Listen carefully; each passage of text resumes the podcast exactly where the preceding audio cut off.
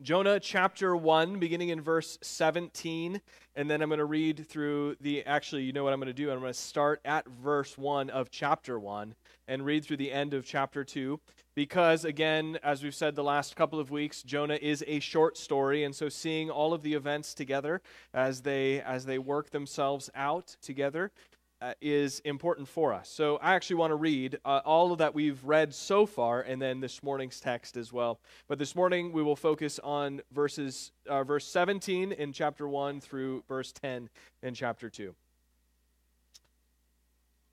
Now the word of the Lord came to Jonah the son of Amittai, saying, "Arise, go to Nineveh, that great city, and call out against it, for their evil has come up before me." But Jonah rose to flee to Tarshish from the presence of the Lord. He went down to Joppa and found a ship going to Tarshish. So he paid the fare and went down into it to go with them to Tarshish away from the presence of the Lord. But the Lord hurled a great wind upon the sea, and there was a mighty tempest on the sea, so the ship threatened to break up. Then the mariners were afraid, and each cried out to his God, and they hurled the cargo that was in the ship into the sea to lighten it for them. But Jonah had gone down into the inner part of the ship and had lain down and was fast asleep. So the captain came to him and said, "What do you mean, you sleeper? Arise, call out to your God. Perhaps the God will give a thought to us that we may not perish." And they said to one another, "Come, let us cast lots that we may know on whose account this evil has come upon us." So they cast lots, and the lot fell on Jonah. Then they said to him, "Tell us on whose account this evil has come upon us. What is your occupation, and where did you come from? What is your country, and of what people are you?" And he said to them, "I am a Hebrew, and I fear the Lord, the God of heaven, who made the sea and dry land." Then the men were exceedingly afraid and said to them, "What is this that you have done?" For the men knew that he was fleeing from the presence of the Lord, because he had told them. Then they said to him, "What shall we do to you, that the sea may quiet down for us?" For the sea grew more and more tempestuous. He said to them, "Pick me up and hurl me into the sea. Then the sea will quiet down for you. For I know it is because of me that this great tempest has come upon you." Nevertheless, the man rowed harder to get back to dry land, but they could not, for the sea grew more and more tempestuous against them. Therefore they called out to the Lord, "O Lord, let us not perish for this man's life, and lay not on us innocent blood, for you, O Lord, have done as it pleased you." So they picked up Jonah and hurled him into the sea, and the sea ceased from its raging. Then the men feared the Lord exceedingly, and they offered a sacrifice to the Lord and made vows. And the Lord appointed a great fish to swallow up Jonah, and Jonah was in the belly of the fish 3 days and 3 nights. Then Jonah prayed to the Lord his God from the belly of the fish, saying, "I called out to the Lord out of my distress, and he answered me. Out of the belly of Sheol I cried, and you heard my voice. For you cast me into the deep, into the heart of the seas, and the flood surrounded me. All your waves and your billows passed over me. Then I said, I am driven away from your sight.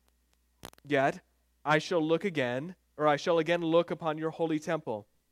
The waters closed in over me to take my life.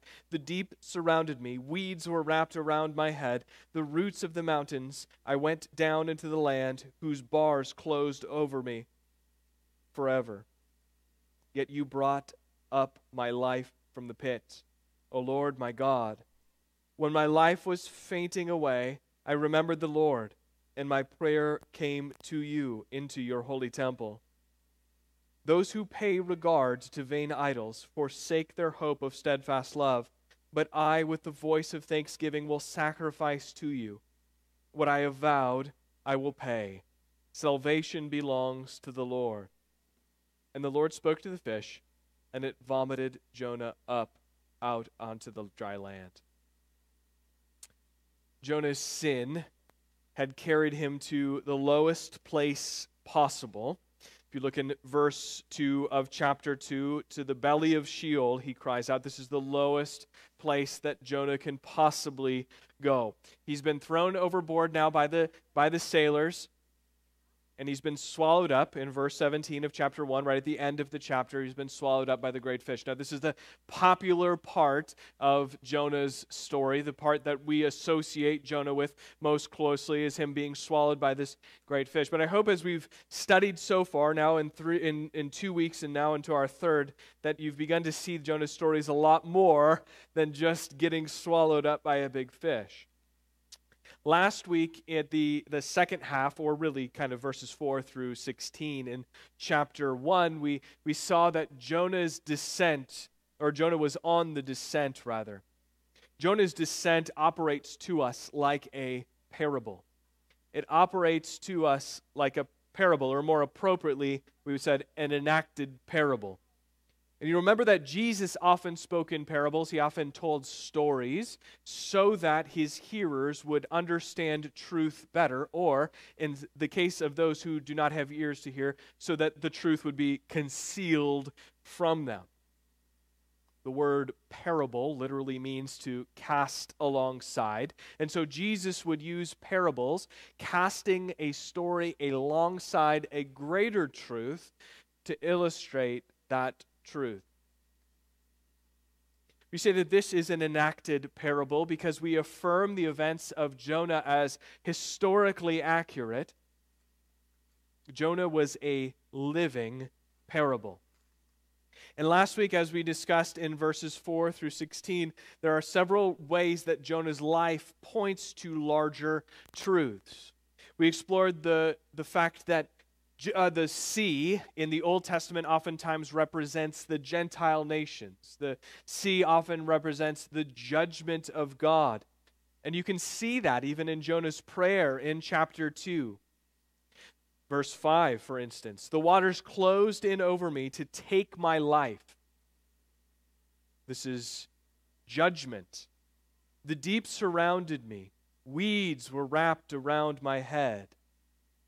The sea represents judgment, and so Jonah is called to go to Nineveh to call the Ninevites to repent.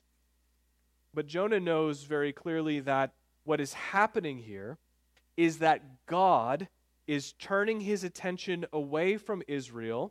God is turning his attention toward another nation in order to provoke Israel, his people, to jealousy. This is what Moses says in Deuteronomy chapter 32. Look for Moses chapter 32, you won't find it. And in Deuteronomy chapter 32, you'll see in the Song of Moses, Moses says to the people of Israel before he dies, he says, "If you provoke God to jealousy by sinning against him, by violating his holy law, then God will in turn respond by provoking you to jealousy. He will turn his attention away from the nation of Israel, and he will begin to look at other people and begin to show them mercy." We talked about the fact that Jonah is the first prophet of Israel to be sent to a people other than Israel. And so Jonah knows that he's that guy all of a sudden. He knows that he's the one that Moses spoke about, that when Israel provoked, Israel provoked God to jealousy, God then would provoke Israel to jealousy, and Jonah is the bearer of bad news. He's the guy who's called to take the word of the Lord to the people of Nineveh. And what that means is that God is turning his attention away from Israel, provoking them to jealousy. And so when we see in verse 5 of chapter 2, the waters closing in over Jonah, he recognizes the reality that judgment is coming for Israel. He recognizes the reality that the waters, the Gentile nations are going to invade and even take captive the people of Israel. And just a couple of generations will pass before Israel in its entirety, northern and southern kingdom, are carried off into exile and scattered all over the region. Jonah is a living parable, and his descent is showing us larger truths about things that are happening. So Jonah goes to the sea. He goes down to Joppa. He boards the ship headed for Tarshish.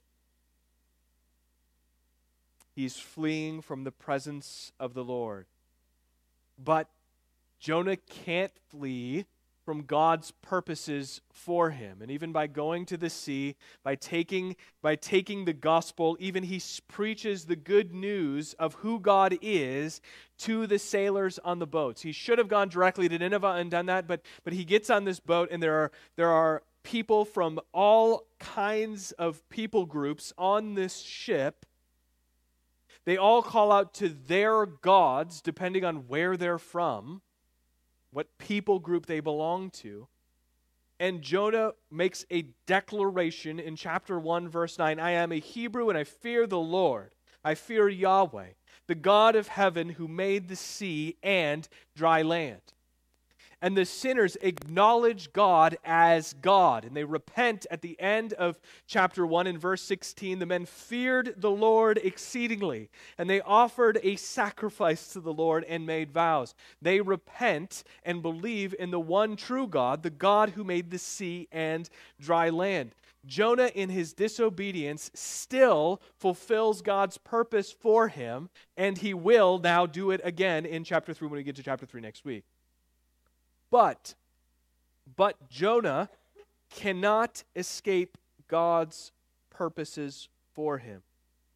In obedience, what Jonah should have done is obey God's word. When the word of the Lord came to him in verse 1 of chapter 1, he should have obeyed God's word, and he should have taken the message of repentance to Nineveh. Nineveh is the capital city of Assyria, and Assyria is one of Israel's greatest threat here.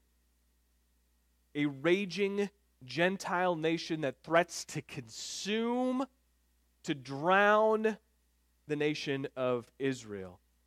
Jonah cannot escape God's purposes for him. But now we meet this fish in verse 17. The Lord appointed a great fish to swallow up Jonah, and Jonah was in the belly of the fish 3 days and 3 nights. Jonah has now hit rock bottom. His disobedience, his refusal to submit to and obey God's word, has carried him to rock bottom. On his descent, he's reached the floor, and he's pressed up against it. So in this passage this morning, in verse 17 through verse 10 in chapter 1 through verse 10 of chapter 2, there are two things that I want to explore with you this morning in these verses. Two things to guide our time. First is simply this, I'm going to just say a peculiar place. A peculiar place, and second, a postponed prayer. A peculiar place and a postponed prayer. First is this, a peculiar place. And we see this, you can see where I'm going with this right away because of verse 17, swallowed by a great fish, he's in the belly of this fish. And if I were to ask this question, and I would ask for a show of hands, no one would put their hands up if I said, have you ever been swallowed by a big fish? Because no, none of you have, because this is a very strange place to be. It is a very peculiar place for Jonah to find himself. And again, we know that Jonah fled from the presence of the Lord, and that means that Jonah refused. The presence of the Lord represents submission and obedience to God's word. Again, the presence of the Lord here does not mean some ethereal, emotional, sort of like place that you ascend to, but rather just the word of the Lord that came to Jonah. He refuses to obey and submit to it, and he runs from it. He flees from the presence of the Lord. Of course, God is everywhere. He's in the belly of a fish. He's in this place now. He's out when you go to work tomorrow, and he's all across the entire created universe. God exists everywhere. There are not higher concentrations of God in different places objectively. But so when we're talking about the presence of the Lord, we mean that Jonah resisted to submit to the word of the Lord that came to him and to obey it. Jonah flees from the presence of the Lord, Jonah goes down to Joppa. Again, this descent language. Remember all the downs that we looked at. There's four or so in the first couple of chapters. Jonah descends on this downward spiral.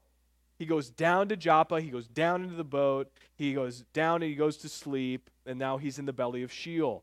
He goes into the boat headed for Tarshish. And this is the exact opposite direction that God has told him to go. The storm comes up. The sailors throw Jonah overboard to calm the sea, and now Jonah gets swallowed up by this great fish in verse 17. And again, you may have never been, no, when I say you may never have been, I mean you have never been swallowed up by a great fish, but you've certainly found yourself in places that you did not intend because of your sinful action. You have certainly found yourself in places that you, as an individual, did not intend to go because of your sinful action. There is no exception in this room to that statement. There is no exception. Our sin, in one way or another, our sin of unbelief, we can list a whole host of things here, but you have certainly identified with Jonah in the fact that your sin has, in fact, carried you to a place that you did not intend to go. Jonah's sin carried him to this peculiar place, into the belly of a fish. Now, an important point here to consider is, like the sea represents the Gentile nations and the judgment of God, so also in the Old Testament, the picture of sea monsters or something like a great fish is representative of something important for Israel. Gentile rulers, like the king of Nineveh, that'll get mentioned briefly in chapter 3, Gentile rulers are often referred to as sea monsters. And so consider the reference to Exodus and Pharaoh in Psalm 74. You divided the seas by your might. This is the Red Sea, right? He divides the seas, and the Israelites walk through, and then they close in over the Egyptians. You broke the heads of the sea monsters on the waters. You crushed the heads of Leviathan. You gave him as food for the creature of the wilderness. This is Pharaoh. And the prophet Jeremiah also talks about the king of Babylon similarly. He says, Nebuchadnezzar, the king of Babylon, has devoured me. He has crushed me. He has made me an empty vessel. He has swallowed me like a monster. He has filled his stomach with my delicacies. He has rinsed me out. These Gentile kings and rulers are like sea monsters. And this is important because they threaten to swallow up Israel in their military conquests or through recovering the slaves as they exit Egypt. But here's what's interesting. Here's what's interesting about this, is that God doesn't waste these monsters that seek to devour his people, and even do, in some instances, devour his people. What's interesting in Jonah's case, in the case of Israel on multiple occasions, is that God will protect his people with these kings and rulers. God, now this doesn't necessarily seem like protection, but follow this logic. God sent a great fish to swallow up Jonah. If God, verse 17, the Lord directs this fish to do this thing. He directs the fish to swallow up Jonah. If God had not appointed the fish to swallow up Jonah, what would have happened to Jonah? He would have died. He would have drowned. He's in the middle of a storm, in the middle of the sea. There's no hope for him living here. There is no hope at all for him to escape this apart from God appointing a fish to swallow him up. And so the nation of Israel would be carried off into captivity again just a couple of generations after Jonah lives. And their enemies would come to tear them out of their homeland. They would destroy Israel's cities. They would destroy their holy places. They would completely devastate their way of life, carry them off into captivity, or scatter them across the region. But God, like God did not allow Jonah to drown, the kings of the Gentiles will not destroy Israel entirely. The people of Israel will be carried off into exile, but they will not perish in the process. Friends, this is good news for us, because no matter how many of us run up against people who are powerful in our world, the Solomon says in the Proverbs, the king's heart is a stream of water in the hand of the Lord. He will turn it wherever he will.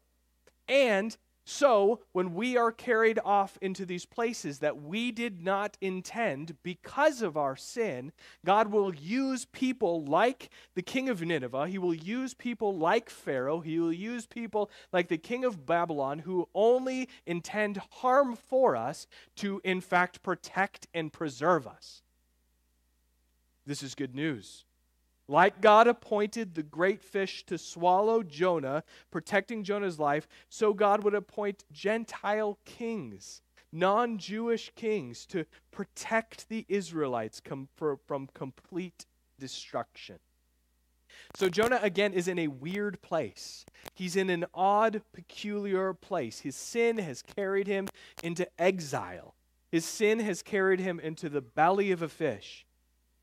And just like Israel's sin would mean exile, living amongst strange people in a strange land, so Jonah, in the belly of a fish, a strange place, a peculiar place. I want to offer you immediately here in this section a handful of implications, because there's a lot here for us to consider. I'm just going to give you three implications about Jonah's situation in this peculiar place, the belly of a fish. First, and we've already said this, but our sin carries us to peculiar places that we do not intend to go. I just want to think about this more specifically with you right now.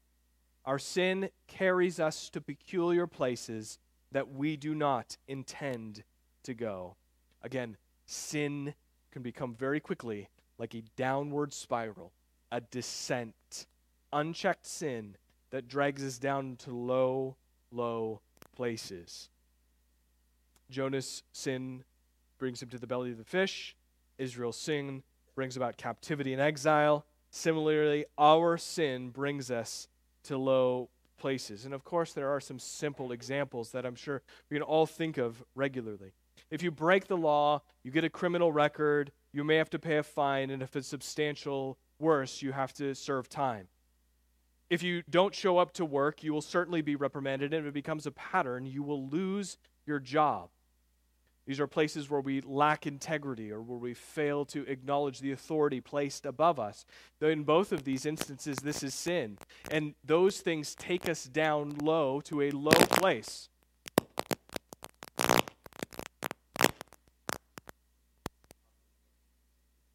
Object lesson? All right, are we good? Wow. No, we're not. Where's the...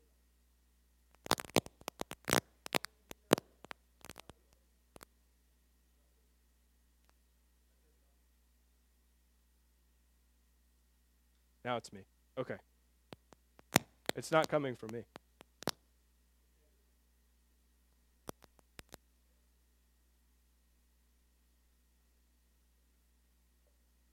He'll fix it. Okay, here we go. It's everything. It's everywhere. Okay. So, our sin carries us to the low, low place. And of course, there are these obvious examples. There are these obvious examples that exist for us. But if you find yourself in a situation like that, I'm afraid that sometimes what we do is we miss some more of these subtle examples. We miss some more of subtle examples like, have you considered that your marriage, then the poison, your pride might be poisoning the future of your marriage?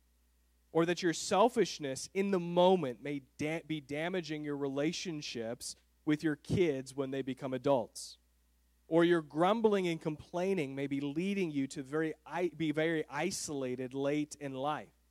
All of these things seem relatively innocuous. They seem very small. They don't seem like big things that take up a lot of space. They seem like they're really not that big of a deal, but they lead us in a downward spiral to a place that we would not want to go. none of us would want to be isolated or late in our lives. We would want to be surrounded by loved ones as we close out our life.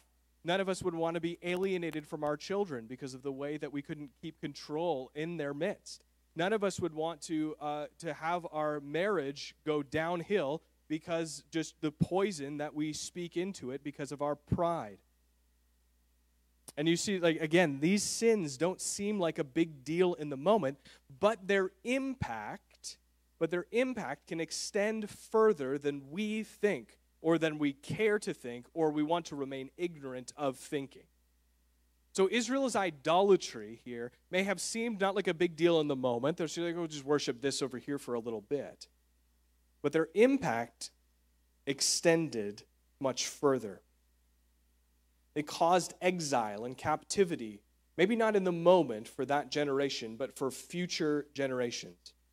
Jonah's resisting God's word may have been justified in his mind. When the word of the Lord comes to him and says, go to Nineveh, this great city, and call out against it, for their evil has come up against me, Jonah may have thought, if I go the other way, God will just find somebody else. Or maybe he'll just forget about this whole thing altogether.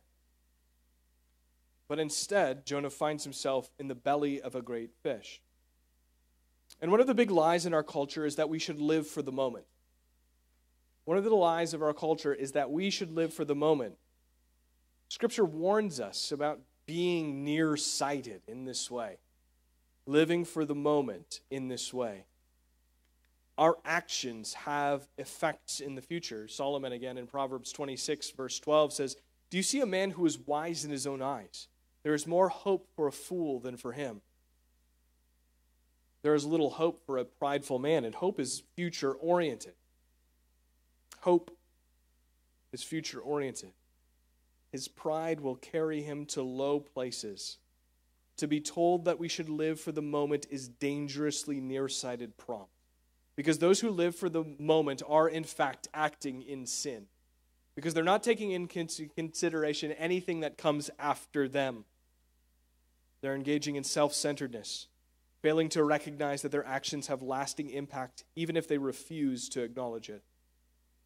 So, this is the first implication that we see from Jonah's situation, is that our sin carries us to peculiar places that we do not intend to go.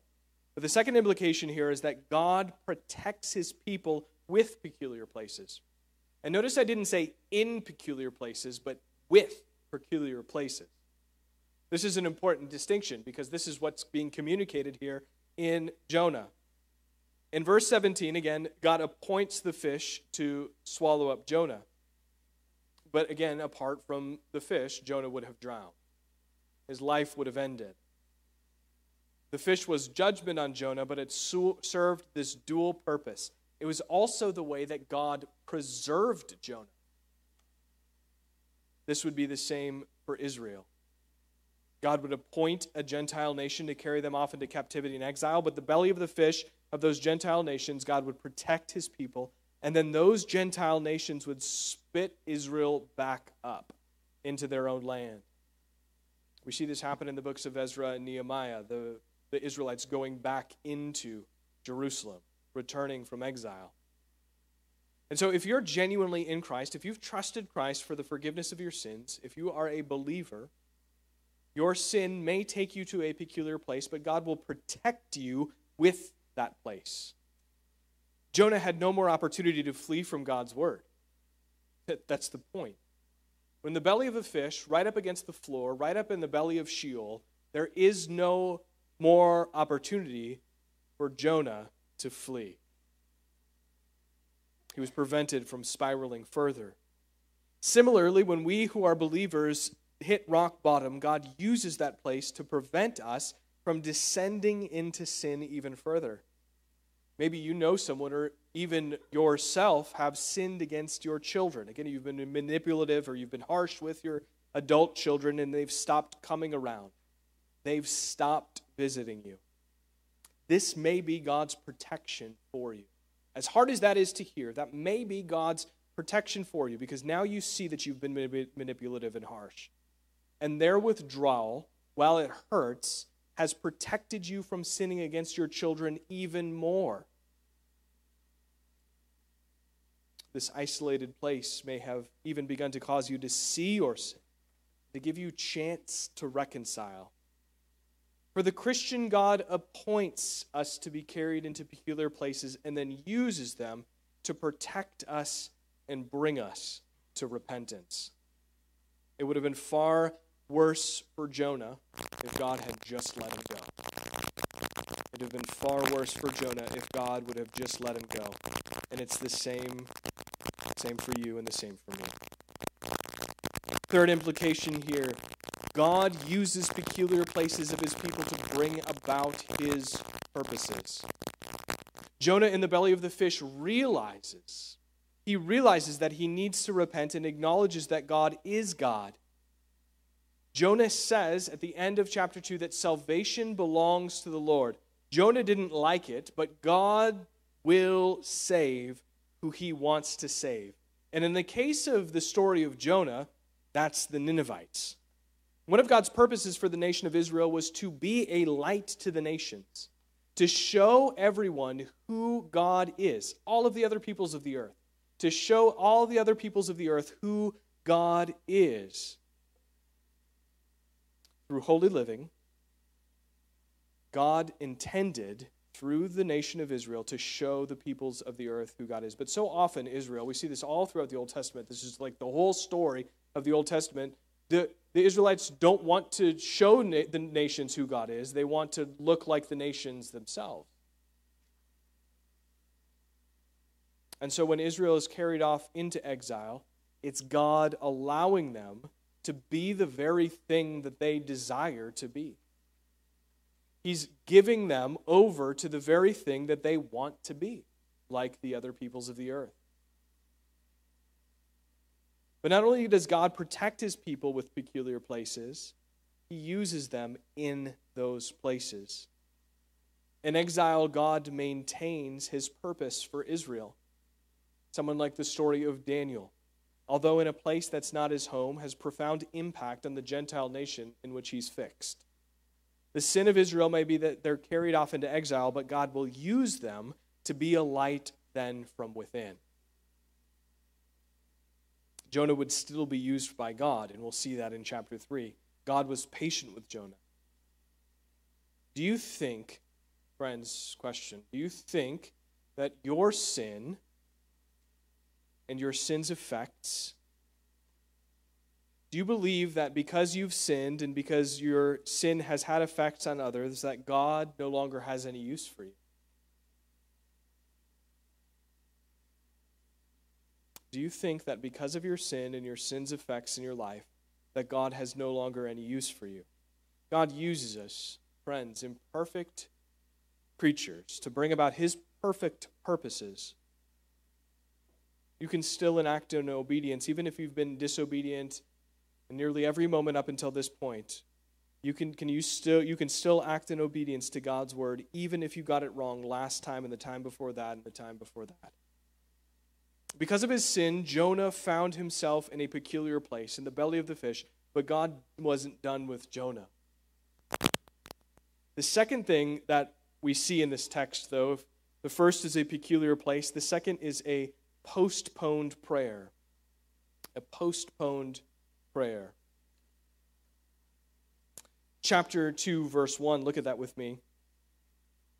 Again, we're told that Jonah prayed to the Lord his God from the belly of the fish. Now, I want you to note that this is the first time in the book that Jonah has actually said something to God. This is the first time that he's actually said anything to God. But when the word of the Lord came to Jonah in chapter 1, verses 1 and 2, Jonah didn't respond. He just ran. But now Jonah actually prays. When they're in the midst of the storm, it's the sailors who cry out to God, not Jonah. All Jonah says is to throw him into the sea. This is a postponed prayer. It should have come much earlier. Even if Jonah wanted to grapple with God, even if Jonah wanted to speak to God and say, God, no, don't make me do that. But he doesn't do that at all. He just turns and he runs. It took running from God, putting the life of the sailors in danger, getting thrown overboard to calm a storm, and getting swallowed by a big fish to get Jonah to pray for the first time. Now, the content of the prayer that Jonah prays is good stuff, because Jonah here, we understand that Jonah knows God. He knows about God, and he knows that how God works. Jonah knows his Bible. Chapter 2 of Jonah is littered with references to the Psalms. If your Bible has cross-references in it, you'll see Jonah quotes Psalm 3, 120, 118, 88, 42, 31, 69, and 50. And it's not a lot of verses. It's 9 verses or 8 verses. He knows a lot of his Bible, and he can even say from memory, he didn't have a scroll with him in the belly of the fish, he can say from memory what those things are. But Jonah isn't ignorant. This is not Jonah's problem. It's not that he's ignorant of God's way or God's word, but Jonah's problem here is that his good theology isn't translating into anything. It's not translating into any kind of application. Jonah understands that his sin has driven him into a low place, and that God is a God who, when approached in humility, will deliver. But this knowledge of God isn't actually the thing that leads to obedience. This knowledge of God, knowing who God is, isn't the thing that will lead to obedience. Brothers and sisters, listen. Our knowledge of God alone cannot lead us to obedience. Demons believe true things about God, but they are disobedient to God's word. Yes, we want to know true things about God, but it must not stop there. We don't want to know just things about God. We want to know God. Jesus Christ has revealed God to us. In Christ, we can truly know God, not just know about Him. And in Christ, we can truly obey. So consider with me the nature of your earthly relationships. If you're married, you know your spouse. You don't just know things about your spouse. One of the reasons you know your spouse and not just know things about your spouse is because you have interpersonal communication with your spouse. You talk to them. You speak with them. You say something and then they say something back. You look one another in the eye. And you say stuff to each other. Now that takes work. That certainly takes work. And sometimes we'd rather just know about people. We like to have details of people's lives without actually speaking to them.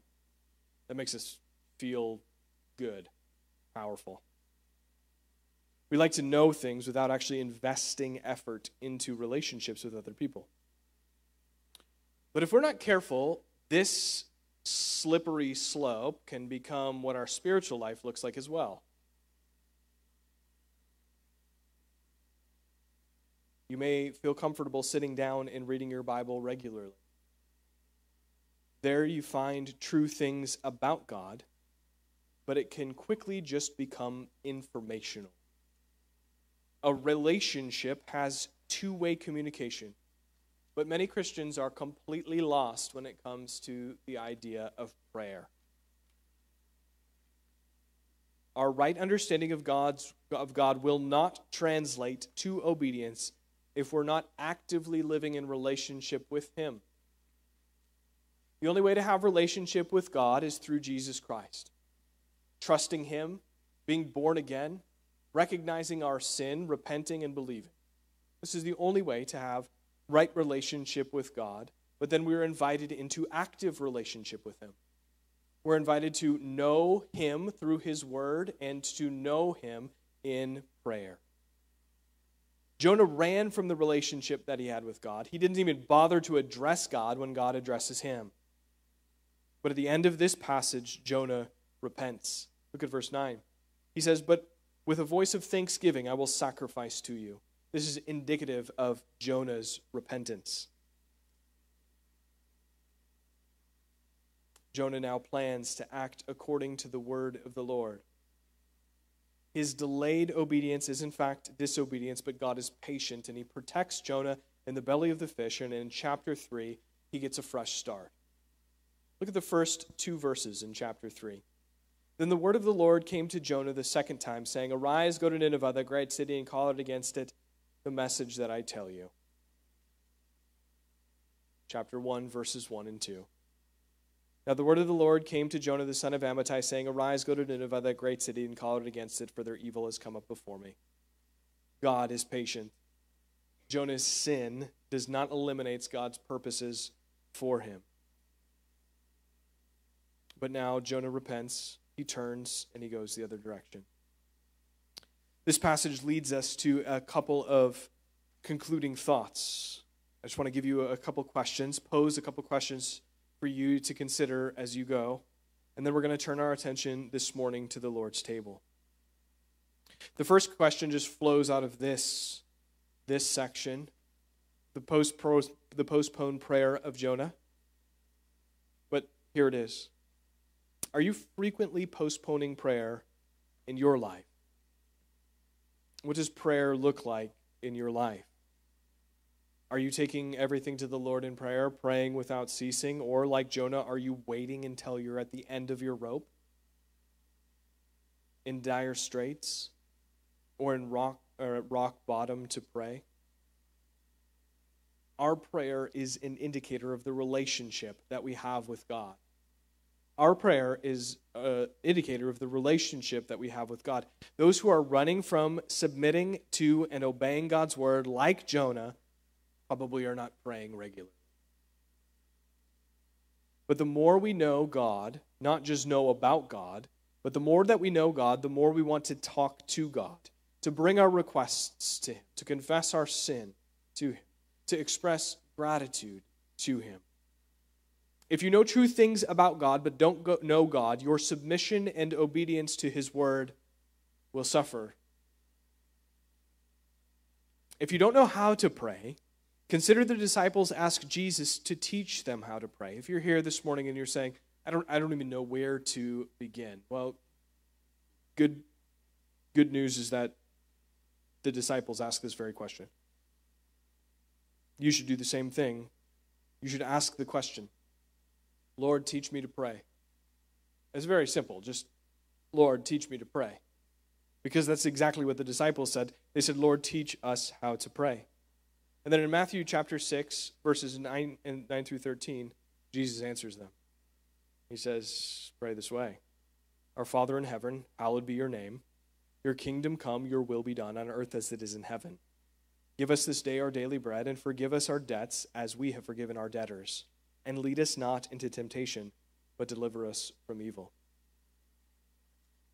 If you've gone extended periods of your life descending in sin, or just simply not acknowledging the relationship that you have with God in Jesus Christ, ask today. Just seriously, ask now. "Lord, teach me how to pray." Are you frequently postponing prayer in your life? Second question for you, and then we'll turn our attention to the table. Has your sin carried you to a place you never intended to go? Maybe you're here this morning and you're later in life. You're nowhere near the place that you thought you'd be 10 or 20 or 30 years ago. You took some wrong turns in rebellion to God, and you're here now. And your life looks very different than you thought it would, or that you had hoped it would. Friends, trust that God, in His divine providence, may have appointed this direction for your life for your protection. Your sin may have drowned you. Jonah's sin threatened to drown him, and outside of a peculiar place, a giant fish coming and swallowing up, he would have died. But your spot in life, although you would not have chosen it for yourself, has kept you from continuing in destructive patterns of sin that lead to death. And Jonah did acknowledge, like he did, acknowledge your sin before God and repent and turn to Christ. If you have not done that, repent and turn to Christ. It may not immediately remove you from this place and restore everything, but ultimately it will. Because all who come to Christ by faith are welcomed into the family of God. There is no one who is not, who turns to Christ in repentance and faith. There is no one who is not welcomed into the family of God. No matter what your sin was, no matter how heinous it was, no matter how long and how far you ran, Jesus Christ has paid for that sin. No matter how long you've run, no matter how far you've gone, Jesus Christ has paid for your sin. If you've never trusted Jesus, come to him. Turn from your sin and trust him and him alone. Now's the time. There is no better time than right now to trust Jesus Christ, because there are no preconditions that need to be met for you to trust Jesus. There are no preconditions that need to be met in the next 5 minutes. You come to Christ now, say, I have sinned, and trust in Jesus for the forgiveness of that sin. There's no better time than now. If you've trusted Christ but have been on the run, stop running. Just stop running and turn back to him. See the reality that your sin has carried you to a place that you do not want to go. Stop running and turn back to Christ. The Father will receive you back with open arms. And that brings us to the Lord's table, the good news of the reality that's being expressed in the Lord's table is that we, while we were still sinners, Christ died for us. He didn't die for us when we were in a good place or did the right thing X number of times. He didn't die for us because he looked down at us and thought, you know, that guy's doing a really great job down there. Rather, he looked upon us in our sin, and with a great love with which he loved us, he sent Jesus into the world to die for us. And so when we go to the Lord's table this morning, we're acknowledging the reality that our sin can take us nowhere but down. But Jesus Christ knows his way out of the lowest places, like we talked about last week. Jesus Christ went into the grave, the lowest place, all of the sin of the world on him, and went into the ground, and he walked out of it. 3 days later, he walked out of the grave. There is not one of us in this room who can bear that burden and walk out of the grave.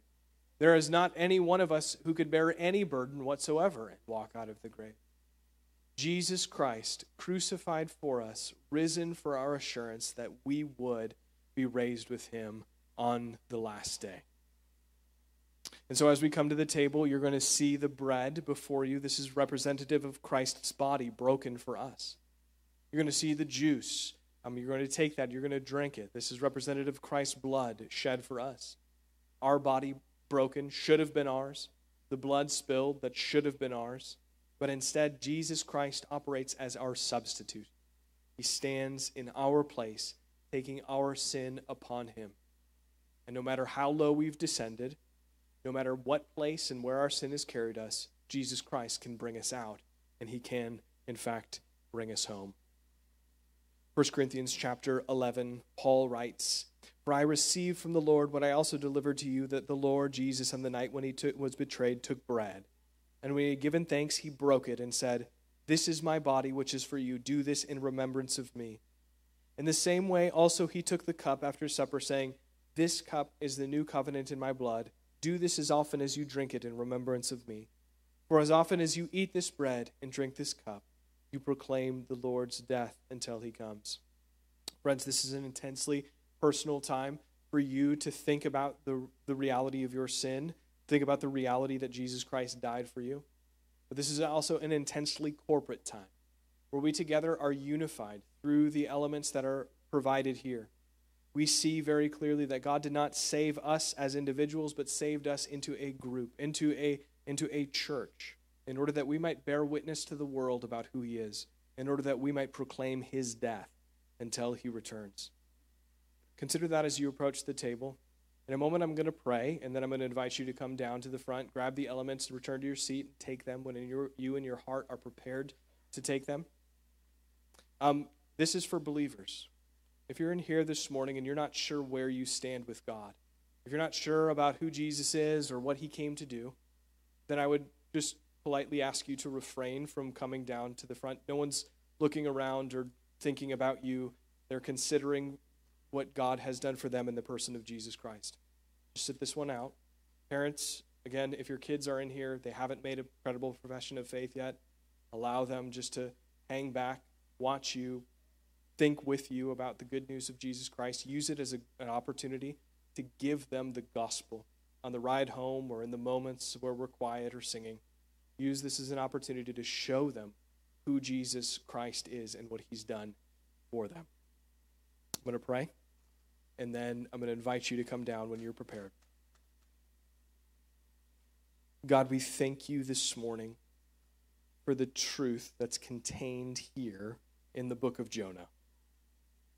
God, we thank you that no matter how far we descend, no matter how far we go down, God, you are there. You know exactly where we've been, you know exactly every single thing, every single place that we've been. And that's because we know Jesus. We know the fact that Jesus descended into the lowest place, bearing the sin of the world, and then walked out of the grave. God, would we trust him today exclusively for the forgiveness of sins? Would we recognize that it is not because of the works of our hands or the labor that we engage in, the kindness that we have towards others, or any work that we can conjure in and of ourselves that saves us, but only through Jesus Christ. God, would we, with a resounding shout, say, salvation belongs to the Lord. Salvation belongs to the Lord. It's not up to me. It's not up to us. It's up to you. God, and for this we rejoice. God, would you cause us now, in these very moments, to draw nearer to you? If there are those in this room who have not come to you in prayer in a very long time, God, would you stop them from postponing the prayer? Would you invite them again into relationship with you? A dynamic, active relationship. God, we thank you that you invite us into these things. That it's just not a mental assent, that it's not simply just about knowing things, but that ultimately, God, it's about knowing you and recognizing who you are. God, would you cause us in these moments now, as your people, to be unified together through this meal? God, we thank you for these things. It's in Jesus' name that we pray.